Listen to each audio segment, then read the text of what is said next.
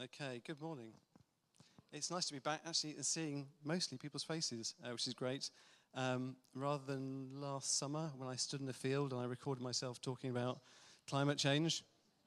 And thankfully, unlike last summer, when some of you know this, but most of you don't, at the end of the, my talk last summer, when I stood in a field just in the village where we lived, I think we, we were starting to come back in the building, but we weren't comfortable to come back in. And I thought, oh, it's about the climate. I'll stand outside in a, in a sunny field. Where better to talk about climate change, etc.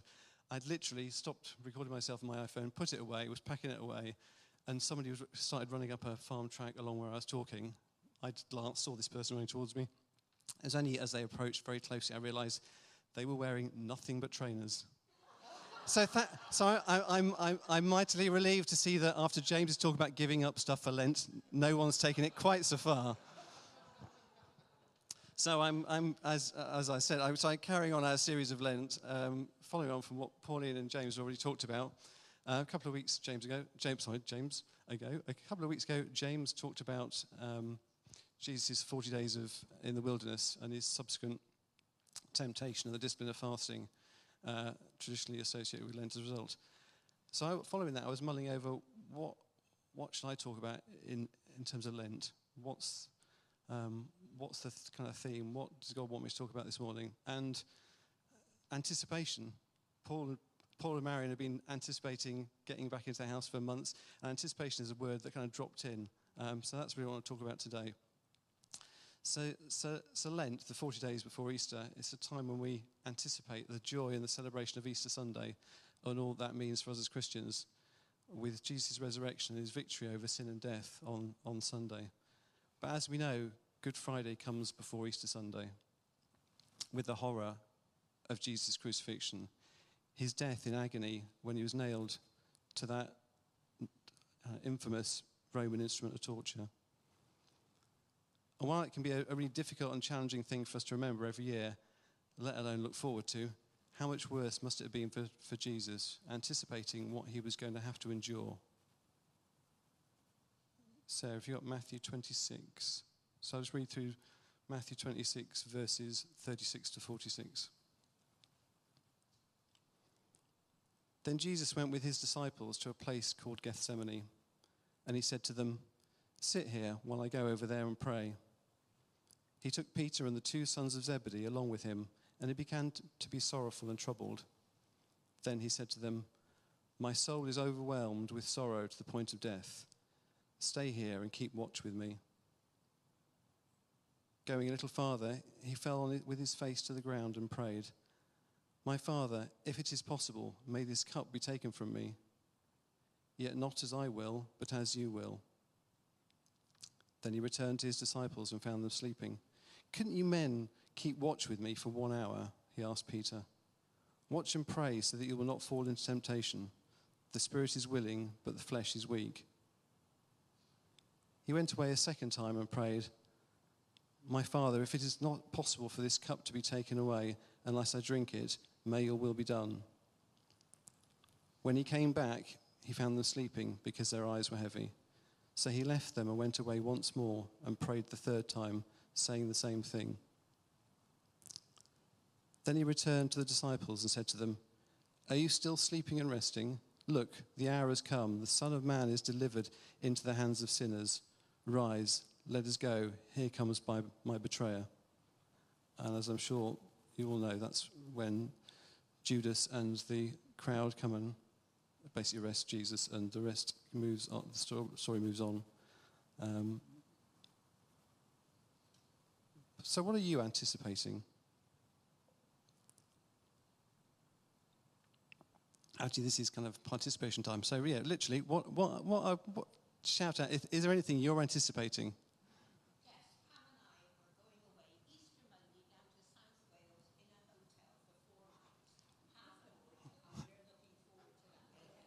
That. Good. Anybody else? Chocolate, maybe? Yes.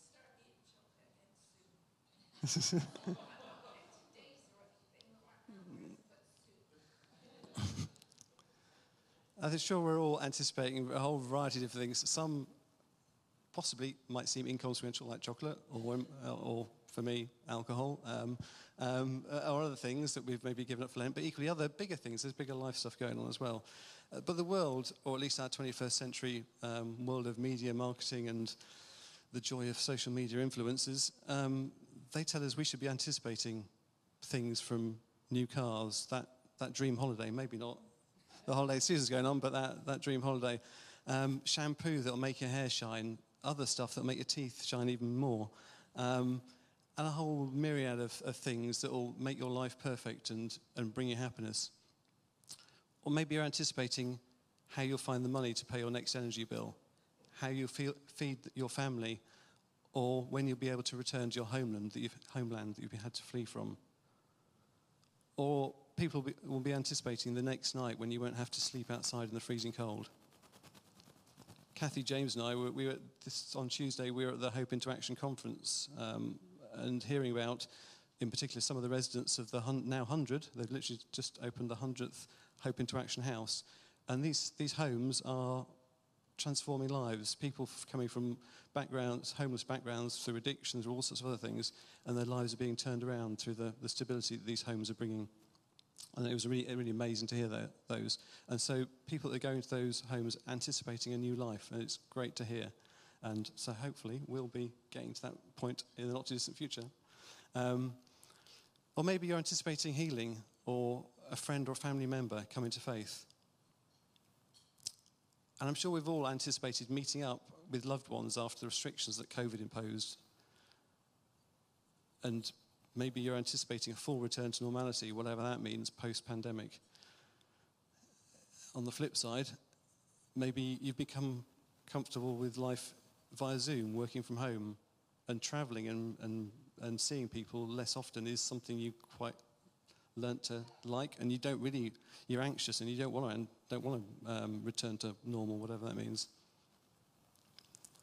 As a child, I used to, I used to make my Easter eggs last for months, um, with them going long untouched after my uh, siblings had eaten theirs. And I also, I, I also had this weird habit of keep toys I was given, particularly toy cars, I would keep keep pristine in their boxes. Probably tells me tells you more about me than I need to say should be saying. But I keep their original packaging because I didn't want to get them damaged like those my friends played with. And I often destroy things. But I anticipated the enjoyment of both of these. Um, in some cases, so much with the toy cars that I never opened them. And anticipation, anticipation can give us hope, the promise of better things to come, but sometimes we hang on to that anticipation and we, we, we revel almost too much in the anticipation itself rather than the, the end result. Um, yeah, anticipation can give us hope, the promise of better things to come, of Jesus' post resurrection life and all that means for us.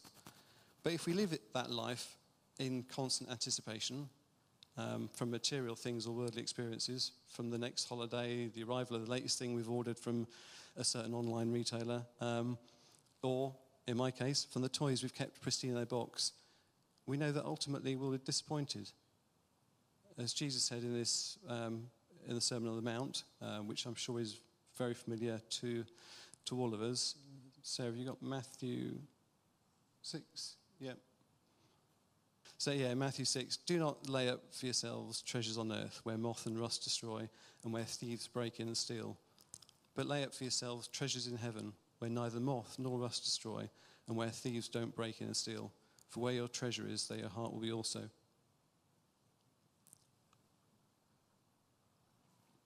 I won't even mention the environmental aspect of this, but that's a, that's a whole separate talk, as you know, and you know something else I'm passionate about. Um, the, the disciples were anticipating Jesus' fulfillment as the Messiah, but they didn't fully understand what that meant. And without a full knowledge of Easter Sunday and all that comes afterwards, it's perfectly understandable that the disciples would want to remain with Jesus, potentially not allowing his uh, messianic destiny to be fulfilled. As Peter says after the last summer, the last supper in John 13, and this is the one you probably had up, Sarah. Uh, Simon Peter asked him, Lord, where are you going? Jesus replied, Where I am going, you cannot follow now, but you will follow later. Peter asked, Lord, why can't I follow you now? I will lay down my life for you. Then Jesus answered, Will you really lay down your life for me? Very truly, I tell you, before the rooster crows, you will disown me three times. do we do the same? Do we become comfortable and satisfied with where we're at, where we're at with our relationship with God, with what we're doing to, to further His kingdom? And I recognize I'm saying all this as much for me as anybody else. Um, and if so, we risk missing out on the future that God has for us, as His plans are, are far bigger than we can, we can imagine. Are we being passive in our anticipation, like the person with that New Year's resolution to, to, to get fitter? They take out the gym membership but never use it. Or, or is our, our anticipation active? And I'd like us to like to encourage us all to be actively anticipating this Lent, pursuing through our, our deeds and our prayers those things that we want to see happen, where we want to see breakthrough in our individual lives and in the lives of our friends and family and, and in the life of this church um, in Resound. After two years of pandemic and all the challenges that's presented, I think these words that Paul wrote in Hebrews 12, uh, verses 1 to 3, seem particularly apt. Have you got Hebrews? Therefore, since we're surrounded by such a great cloud of witnesses, let us throw off everything that hinders and the sin that so easily entangles and let us run with perseverance the race marked out for us, fixing our eyes on Jesus, the pioneer and perfecter of faith. For the joy set before him, he endured the cross, scorning its shame, and sat down at the right hand of the throne of God. Consider him who endured such opposition from sinners, so that you will not grow weary and lose heart.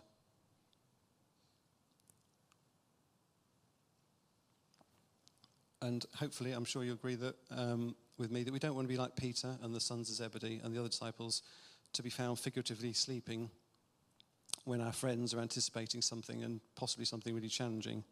Um, or it may be something really exciting, a, a new, a release into a new thing or a new chapter of their life. So, kind of as a maybe as a, a kickstart to that, I'd like to maybe put this into practice now. So, with I'm literally drawing to a close now, but I thought we'd close with with some prayer for people who are anticipating some big things